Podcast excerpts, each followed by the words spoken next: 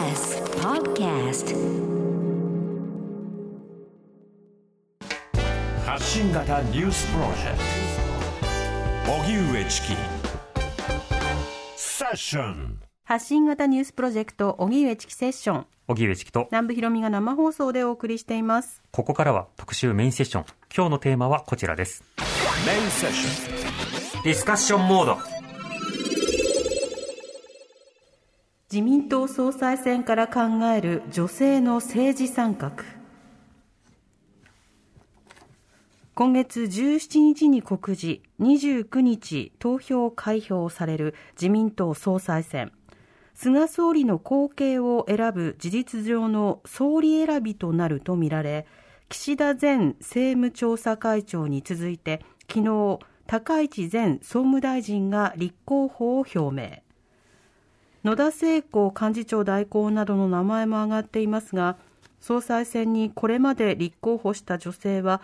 2008年の小池百合子現東京都知事のみです。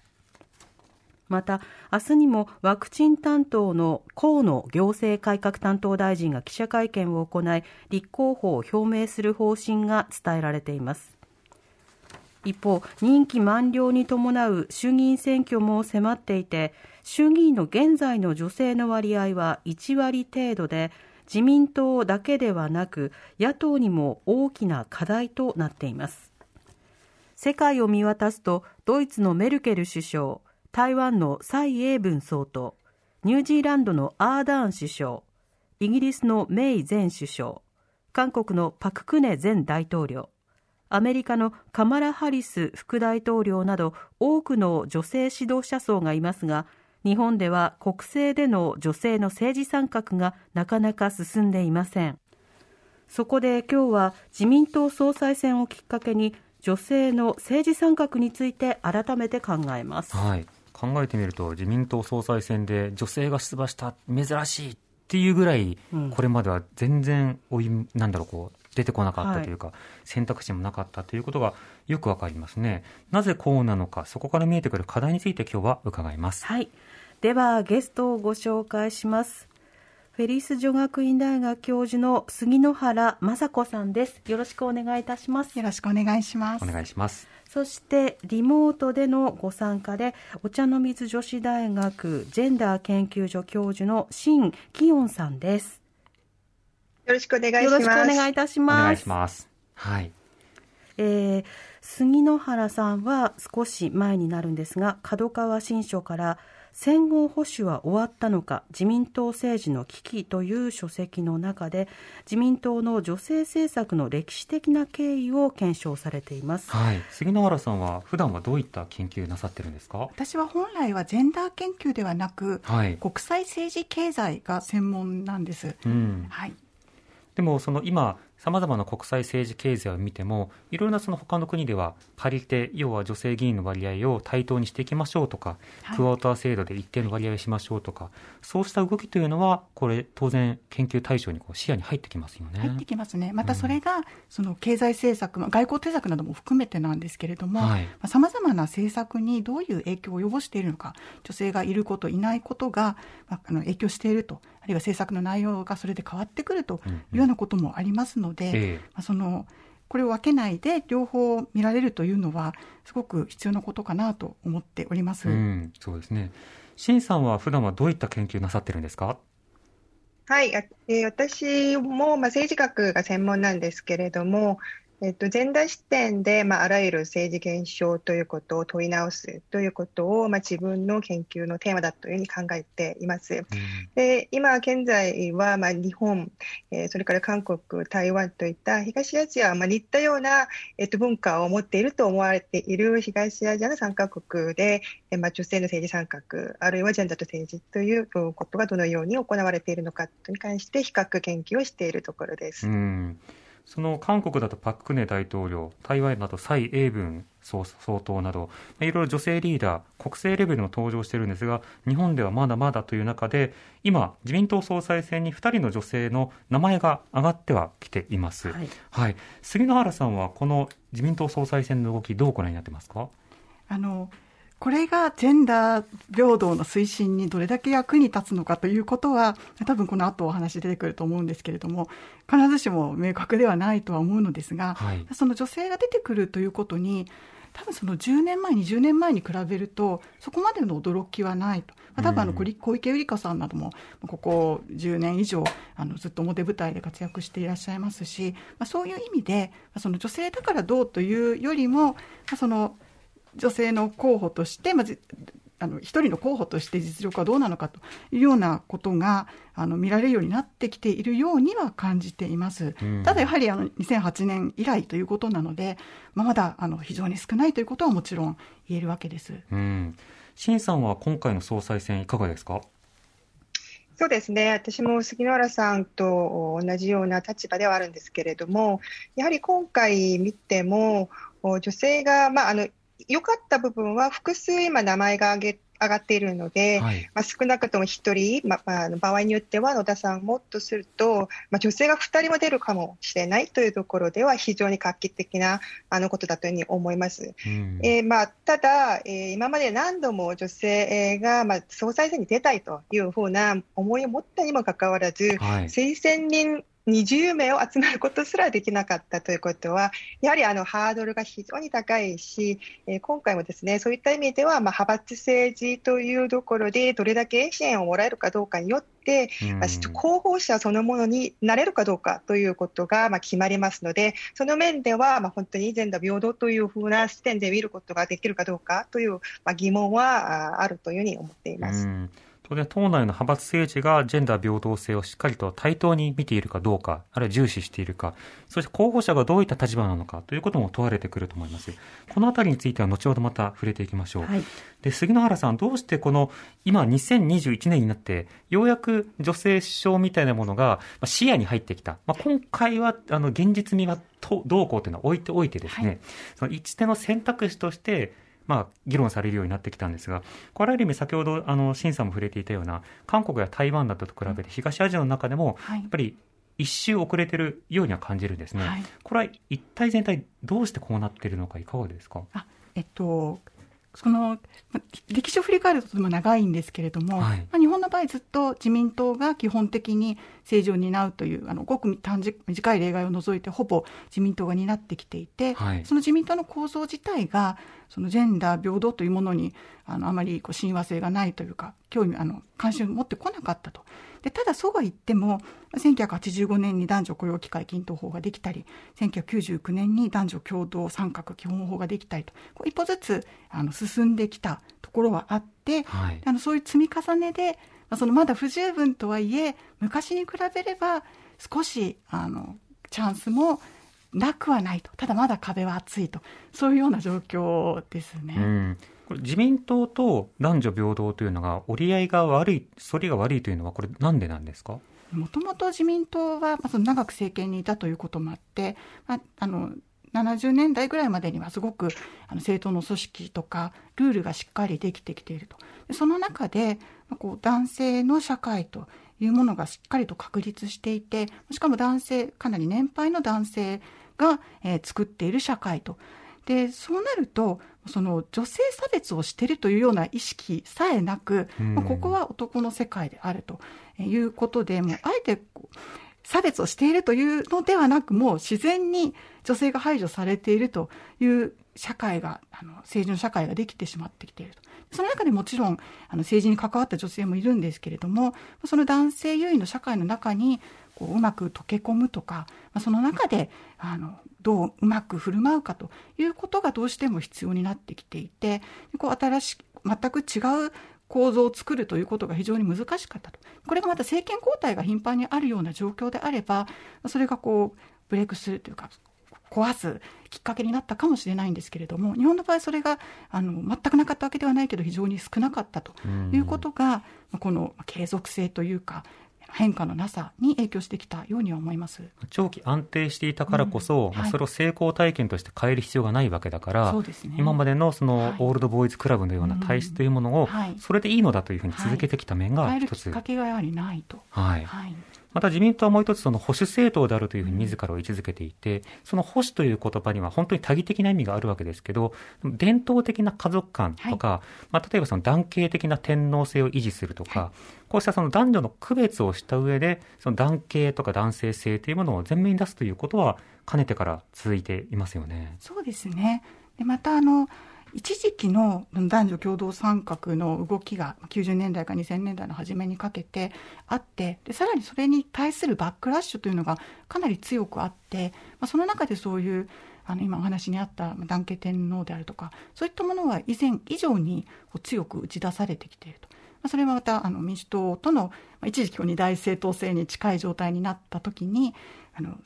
民主党との差を打ち出すという必要性もあって、より保守的になったという指摘もありますけれども、野党時代に確かに憲法草案を出したときには、はい、よりその右的な価値観というものを憲法に盛り込もうという動きありましたもんね。はい、そうですね。ですのであの70年代80年代の自民党というのも基本的にこう男性稼ぎ手型の家族を前提としていると。女性は補助的な役割であるということはもうそれも暗黙のうちに前提にしていたようなところがあるんですけれどもよりその保守的な価値観が近年打ち出されている面はあります。うんなるほど。新さんはこれ研究対象である東アジアのさまざまな国と比べて日本のこの女性のなかなか活躍できる場がない政治体制どう見てますか？えー、そうですね、政治分野に女性が少なすぎる。という認識そのものが、ここ最近、日本でようやく話題になるなってきたと思います。はい、で他の国だったとすると、まあ、90年代以降、ずっと、えー、女性が政治に参加していないとか、まああのえー、男性ばかりの政治の問題点ということが、まあ、社会から、えー、女性団体自らあとか、いろいろ問題提起をされてきたというふうに思いますね。でまあ世界世界の流れからしても、まあ、95年というとこなでは、まあ、大きな世界、えー、国連の会議という世界女性会議ということがあって、はい、正式的に、えー、意思決定の場に男女が共にということが、まあ、決まってって決まったこととして、目立つべきこととして、まあ、日本政府もそこには参加してるんですけれども、うん、そういった大きな流れが作られたことがあり、まあ、他の国だとすると、まあ、そういった流れに、えー、共にして、流れを共にして、国内の政治も変えていくというような、えー、そういうことがあったと思うんですけれども、はい、えー、この90年代以降、2000年代に日本ではそういった流れが全く見られなかったということが一つ、えー、違うところかなというふうに思っています。これ、2000年代、例えば日本では99年に男女共同参画基本法ができて、で基本計画を作っていきましょう、5年おきに見直していきましょうというような前進の動きも見せたかのように見えた一方で、これ、第二次基本計画を作りましょうとなった2005年前後にですね、まあ、先ほどあの杉野原さんもおっしゃったバックラッシュ、要は反動というものがありました。当時はその安倍さんが、えー、自民党のまあ、官房長官をしていて、で、小泉政権の中で、その自民党の中で、過激なジェンダーフリーや性教育を調べるためのプロジェクトチームのようなものを作って、まあ、ジェンダーという言葉を国として使わないようにしましょうというよう方向性も一時は打ち出したりしたわけですけど、新さん、あの、例えば台湾、韓国などではこういったバックラッシュというか、こう、そういった男女平等の動きというのは違うんだ、間違ってるんだというような、そうしたような反論というのはなかったんですか？そうですね、えー、そういった、えーまあ、バックラッシュ的な動きは、むしろ今、えーまあ、韓国で起きたりとかしているんですけれども、うん、当時はあまりにも女性が、えーまあ、2%、3%ぐらいしか国会議員がいなかったりとか、まあ、台湾は少し事情が違うんですけれども、もともと70年代から女性が政治に参画していた、えー、違う背景もあるんですけれども、まあ、韓国だったらあまりにも低いということで、それを反発するようなレベルでもなかったということが背景にあるというふうに思います。うんまたまあ新しい、えっとですね、進歩的なプログレッシブな左派政権といいますか、えー、政権交代が頻繁に起きる国であることも、はい、台湾、韓国と日本とは大きな違いだと思うんですけれども、そういった時に、えー、あの相手との差をつけるために、えー、元女性を動揺するといったようなことは常に行われてきたということになるというふうに思います。うん杉村さん、あの政権交代が繰り返されるというのは、はい、本当にその実証的に新陳代謝であったり、うん、あるいはその今までマイノリティだった人の参加というものを促しやすくはなるんでしょうか？あのそれは政党はこう性質と組み合わさるところはあるんですけれども、うん、例えばアメリカの場合はあの政権交代はあるんですけれども、共和党のこう女性議員の比率というのはずっと低くって、はい、民主党は比較的高いで、高くなりつつあると。で前回のあの選挙でも民主党が少し、まあ、あのの全あの力を伸ばしてアメリカの話ですけれども。でそうするとこう女性議員の比率も実はアメリカ女性議員の比率はかなり低いんですけれども世界的に見ると。それでもだいぶ伸びたと。でその両方がどっちもこう女性を増やすということにならない場合もあるんですけれども、はい、まあ、少なくともどちらか一方はこう差をつけるために女性のこう参画に力を入れるというようなところはあの多くの国で見られていると思います。うん。新さん、この政党として増やすという考えと、またその議会のルールとして、例えばクォーター制などを設けて増やすという考えと、いろいろなその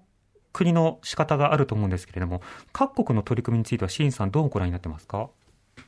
そうですね、えーまあ、どのことを、どのようなやり方であのクォーターを設けたとしても、結局、クォーターを実施する主体は政党なわけです。はい、でまあ、あの議席をあらあらかじめ決めておいてということもあると思うんですけれども、それよりやはりあの政党の候補者の一定程度の割合を女性にやっているということは一般的であって、それをま法的にえ拘束力のあるものにして強いるか、それとも政党が自ら、えーと設定、まあ、比率、えーと、パーセンテージを設定して、えー、推薦するかとだけの違いだと思うんですけれども、うん、そういった意味では政党の役割、政党そのものの体質、それからどれだけこう多様な人材をリクルートしようとする姿勢があるのか、はい、そういったことが非常にあの重要なポイントになるわけです。うんとなると、その政党がそれぞれの候補者をどう立てるのか、やはりそこに還元するところ多くあると思うんですけれども、今回の総裁選に絡んではいくつかリスナーの方からメールいただいてます。はい、ご紹介していきます。ラジオネーム、ホワニータさんからのメールです。ありがとうございます。女性議員がもっと増えないといけないと言いますが、世界の政治状況と日本の政治状況は同じステージでは語れないと思います。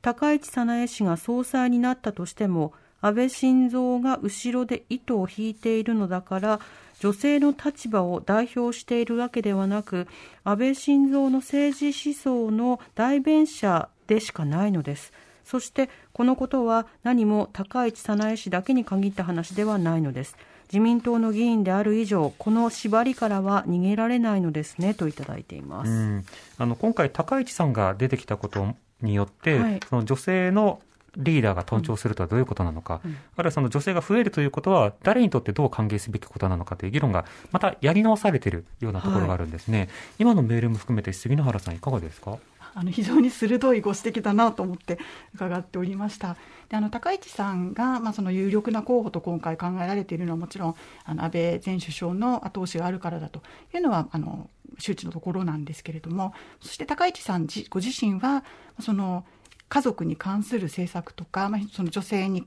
非常に大きな影響がある政策については、まあ、その非常に保守的であると。女性がもっと活躍しやすくなるようなタイプのこう政策を掲げるよりもむしろ逆ですね。そういう意味では女性が仮に総裁になったとしてもそれが女性の地位を押し上げるとか女性が生きやすい社会を作るというような可能性につながらないということはあの大いにあり得ると思います。うん。でもう少しよろしいですか、あの自民党の女性議員の政策について見てみるとあの数は少ないんですけれどもその夫婦別姓とか家族観とかそういうものに関しては自民党全体の中よりもややこうあのまあ、リベラル社会的なリベラル寄りというか別姓を容認するとかあるいは家族の多様性を容認するというような傾向が全体に比べるとやややはり強いんですね。ただそのその中で自民党のあの出世の階段を上る、まあ、閣僚に取り立てられるとか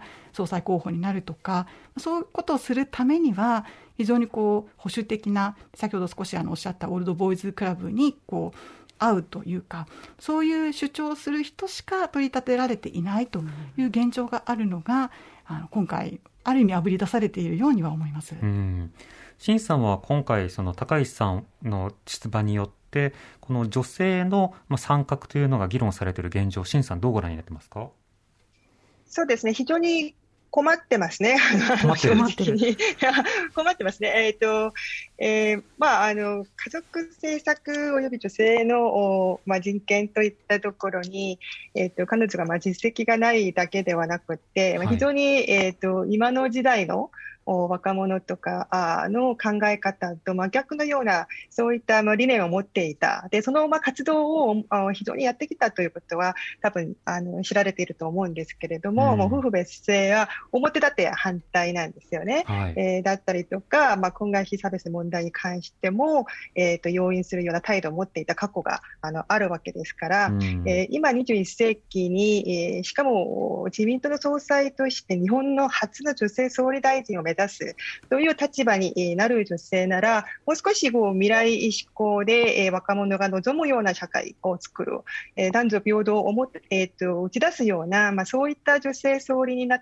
えーが誕生することを願っているわけなんですけれども、ええそういった観点からすると、非常にあの、まあえー、と困っているという気持ちに、えー正直にえーなっています。うんで、これはあの、まあ、女性とか男性とかいう話の前ですね、はい。やはりあのそういった考えを持つ方が自民党総裁選に、えー立つといううこと自体のその構造を考えなければいけなくて、やはり自民党総裁誰が選ぶのかという、こう誰が選ぶものなのかというところが、国民が選ぶものではなく、うん。えー自民党のメンバーたちじゃないですか、自民党の議員たち、議員党えーまあまあね。はい。そうですよね、党員とか、まあ、地方議員とかなるわけなんですけれども、でそこがそもそも非常に女性が少ない、えー自民党、まあ、党員全体がとか、国民の声が反映しにくいような、えー構造の中で、まあ、彼らのお彼らのリーグの中でのこうメンバー、えー、と選び方ということになりますので、うん国民全体の考え方を反映するような、そういった総理が生まれにくい、えーという、まあ、構図がそもそもあるかなと思っています。でこれを女性への、まあ、総理大臣の可能性として語るおためには、やはりもう少し社会全体のお考え方が反映できるような、その選び方な方が非常に大事ではないかというふうに、まあ、個人的には、えー思っているところです。うん。いろいろなその考え方の人が当然有権者の中にはいると思うんですけれども、こういったメールをいただいてます。はい。ラジオネームともこさんからのメールです。ありがとうございます。自民党総裁選に高市氏が出馬表明したことで、フェミニストのくせに高市氏を応援しないのかなどと発信している人がいて驚いています。政策や本人の政治思想抜きに性別だけで応援しろと言われてしまうことが日本政治の中で女性の地位が低い証拠だなと感じています。もちろん女性の政治家を増やすことは急務だとは思っていますが、点点点うん。多分多くの方がうんこの間もやもやしたことを本当に的確に表したメールだと思います。杉野原さんいかがですか？本当にあのおっしゃる通りだと思います。ただその女性を増やさなくてはいけないというのはあのどんな形でもいいというわけではもちろんなくってその、まあ、でも人数が増えればその中からあのいより有能な人たちもたくさん出てくるであろうという期待はあります。今回は先ほど新さんからもご指摘があったようにその選ばれ方ですね選ばれ方が社会の動きを反映しないそういう選ばれ方が自民党の中の動きになっているのであの女性なら誰でも応援しろっていうのはあのそれはあの違う違うんだよっていうことを言いたいなと思います。うん。はい他方でこの安倍高市ラインという中でその女性の政治参画というのは取り上げられたことの今後の影響もちょっと考えてみたいんですけどあの僕例えば左派の政治家、リベラルや進歩派の政治家と、右派や保守の政治家の人が同じメッセージを出したとしても受け止められ方って変わると思うんですね。それこそ、例えば北方領土問題を大失敗したのが、鳩山政権だったら、今頃右派は大きく憤りを感じた上で、より強硬路線に行ってたと思うんですよ。ところが安倍政権が失敗したことによって、まあ、あれはしょうがないんだぐらいの、なんとなくそのスルーするような空気が生まれたことによって、結果的にも棚上げというか、もう諦めモードにこうなっていたりするわけですね。でこの間の、例えばアベノミクスも、それから一億総活躍もそうですけど、超保守であったはずの安倍晋三さんが、でも女性は働いてくださいとか、あるいはその一定のその女性の権利というものは当然認めていくんだって姿勢を示すと、右派にとって否定すべき最終ラインみたいなものが、ちょっと手前に、リベラルサイドにこう引かれるみたいなところで、社会的に納得が実は進むっていうところもあるのかなと思うんですが、そこはどう見てますか、はい、あのそれはすごく重要なところで、その安倍新安倍首相前首相のこう女性が輝く政策というのは、そのリベラルな立場からすると、や単に女性を経済の駒に使っているだけではないかというような批判もあるんですけれども、うん、これは先ほどおっしゃったように、リベラルな人が主張すると、多分こうすごく攻撃をしていた人たちが、あの安倍さんがやったことだから攻撃しにくいと、そういう意味で実現しやすかった面はあると思うんですね、うん、実現しやすかったし、バックラッシュも起こりにくいと、そこはちょっとこう、あのなんか歯切れが悪くなるところなんですけれども、まあ、実際それで進んだこともあるというのは、あの考えるところですね、うん、ニクソン中国効果というのがあって、はい、その右派のニクソン大統領アメリカのニクソン大統領が中国と関係を改善したので、うまくいったと。これをもし左派がやってたらうまくいかなかっただろうと。逆の方向に進むことでうまくいくっていう言葉があるんですけれども、うん、なんかそれをいつもこのあの安倍首相安倍元首相のあの女性政策を考えるときにあの思い浮かべます、うん。はい、右派政権すらこういった、うん、まあ、ある種その人権的な部分に配慮するような時代になったんだとも言える面もあれば政治効果もある一方で、はい、今回その高市さんが例えばそのシッターとかそうした方々をその頼みやすくするために、一定程度その公営化して、で、それによってその保育というものを、はい、あの、より身近にするんだというような政策も入れていたりしてですね、はい、これも例えば10年前、仮にその民主党政権が言っていたら、そんなのもう、左翼だ、極左だとか社会主義だって、すごい言ってたと思うんで、で、実際そういったことを子供手当ですら言ってた人いました。あの、ポロポトのやるような政策だって、はい、安倍さんとかもね、そういったの言葉遣い使って、民主党政権をこう批判してたと思うんですけど、そのあたりの構図への今後の影響というのはありそうですか？あのベビーシッターのことに関しては、やはりあのいくつか非常に深刻な事件が起こったので、その対処が必要であるという点では、各方面からあまり異論がない話なんだと思います。はい、でそれ自体がその女性が社会で働くということの何か哲学的な理念に基づいての政策ではないと私は思うので、うん、そういう意味ではあまりこのこの件に関しては大きな体制に影響はないのではないかと。むしろあの保守的な家族観によって、まあ、これまで曲がりなりにも進んできたいろんな政策が止まってしまうとかあるいは逆回転するという可能性の方があの、まあ、ちょっと懸念されるところです。うんまたまあ今回の論争の中で高市さんが総裁にならなかったとしてそこでの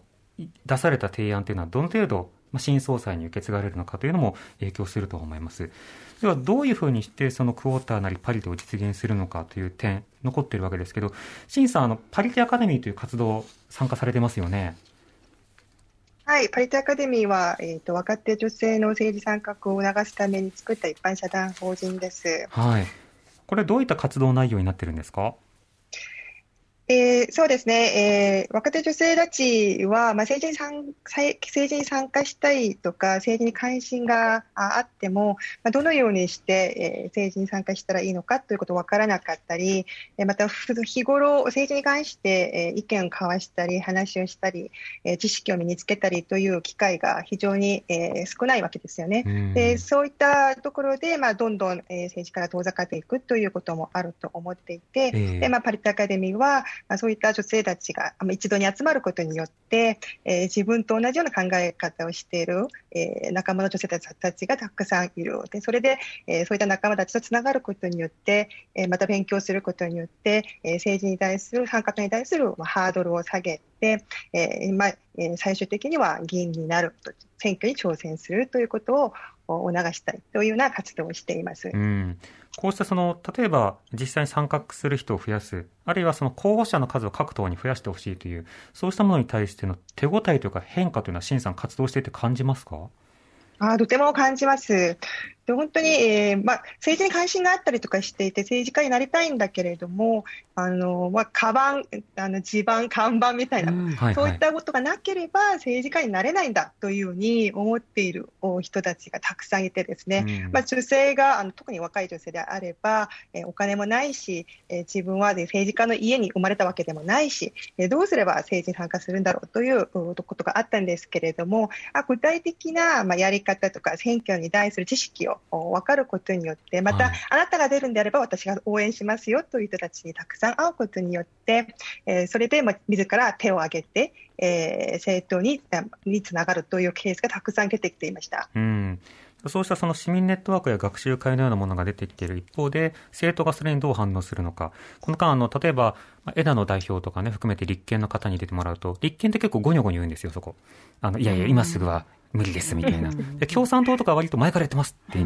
言ったりしてて、そうですあの、政党によっても随分と違うんですよね。え自民党、公明党とかも、まあまあまあまあまあ、みたいな感じになっていて、それぞれの政党の本気度みたいなものも見ていくということが個別に必要なんだということも見えてきますね。そのあたり、さらに踏み込んだ話を5時台に伺いたいなと思います。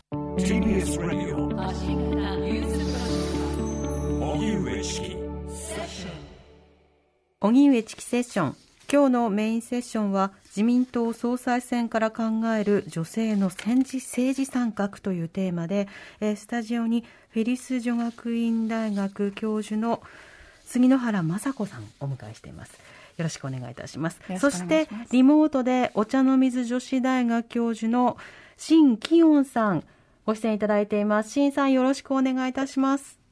よろしくお願いしおます。願いします。リスナーの方からのメールいただいてますので、はいそちらから。はい、えーラジオネームプランクトンさんからのメールです。ありがとうございま。ます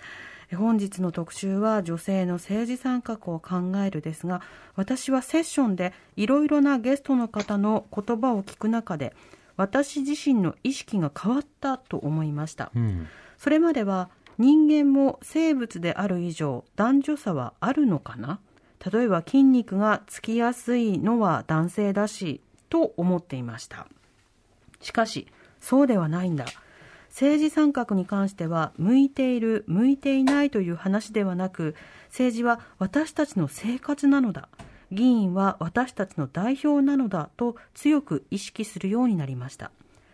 これまでは代表と言いつつ男性ばかり健常者ばかりでこれは国民の代表私たちの代表ではなくマジョリティの代表ではないかと愕然としました。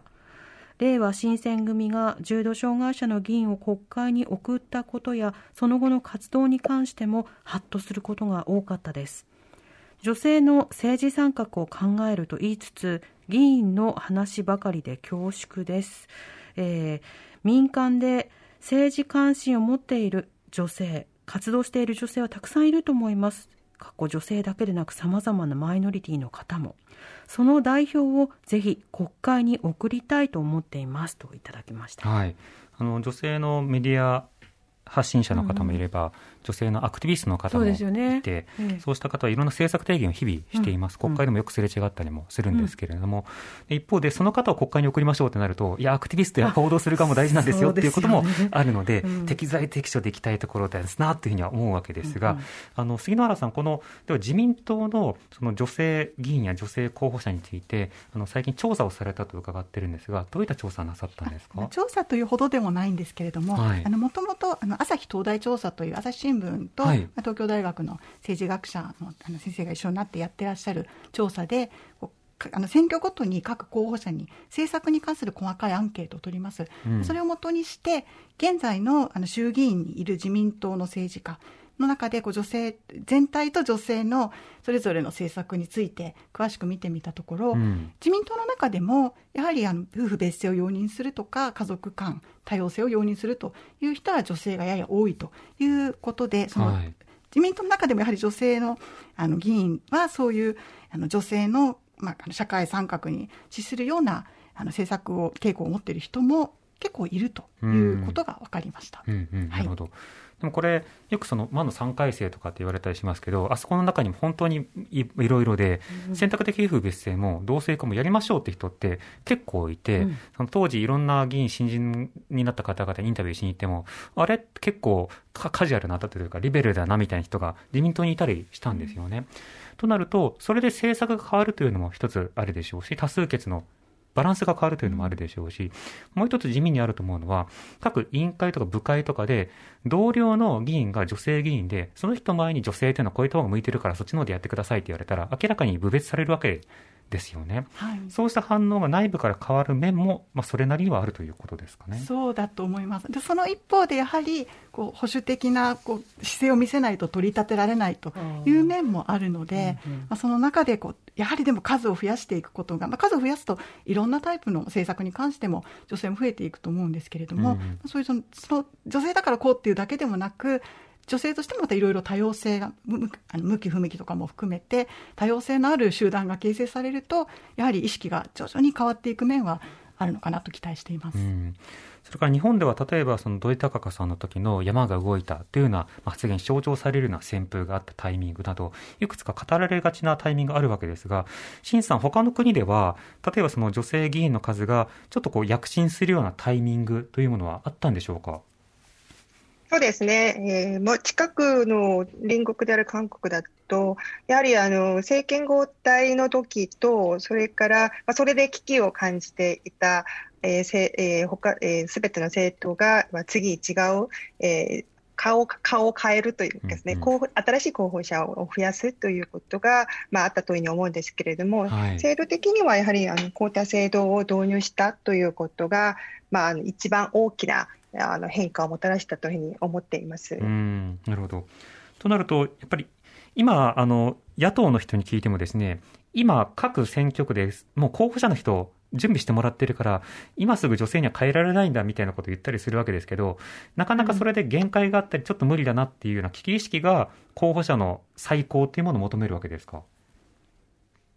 そうですね、えっと日本のお特徴と言いますと、まあ、はい。アメリカもそうなんですけれども、現職が非常に強い、えそれはまあ自民党の特徴なんですが、うん。まず現職がいるお選挙区は、まあ、触らないということなんですよね。はいでその現職がまあ当選されたのだから、これからもずっとお当選、えーするだろうというような前提に立ってるんですけれども、うんうん競争が激しい国だったりすると、その現職が今現職であっても、次の選挙で必ずしも勝つとは限らないということがあるんですよね。ではい風がまあ吹吹いたりとかすることで、有権者の心がまあ常に、えー、と違う人を探したりすることがありますので、その場合、その現職を維持するよりは、えっとえー現職を変えてでも、えー次の選挙に勝てる候補者を立てたいということがあの政党の考え方です。なので、えー今現職だと言って、それが次の選挙もまたその現職が候補者になるとは限らないというようなことが普通に、えっと他の国ではそれが普通のこと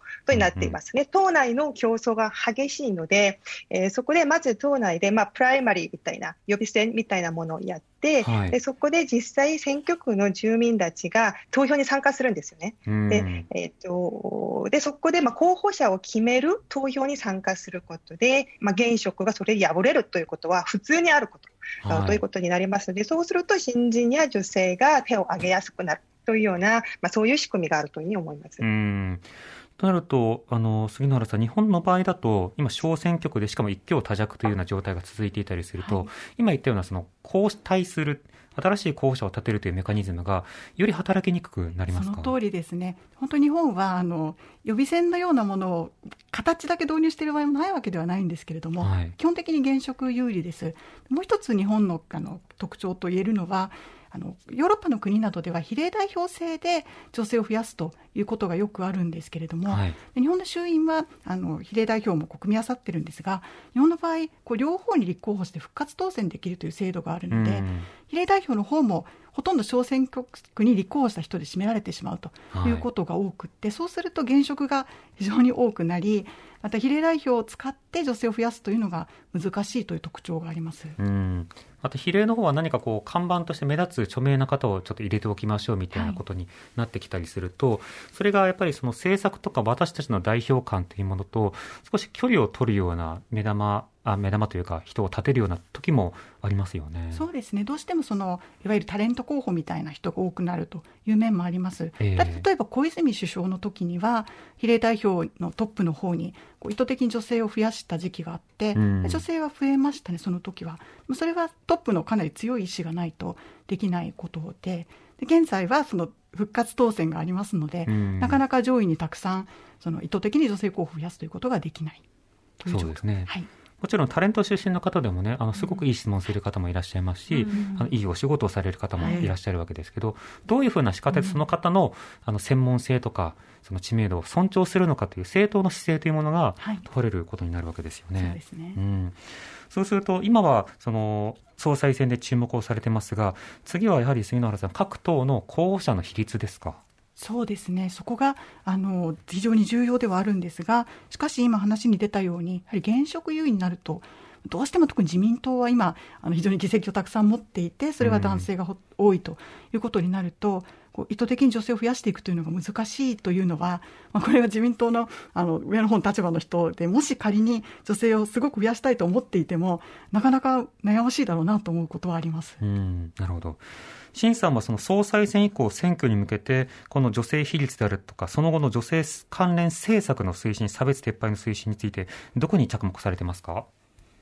そうですね。必然的に多分、夫婦別姓のものは、えっと、一つ大きな、えー、争点になるというふうに思います。ずっとこれまでも何回も自民党党内でも議論があったわけですから、まあそういったところが、えー、一つの争点になり、またまあ LGBT 関連の、えー、議論になってたんですけれども、実現できなかった政策というところが、まず、えー、今回の選挙で争われるべきだとというふうに、えー、思っています。それ以外に、えーまえー政治分野におけるまあ女性の参画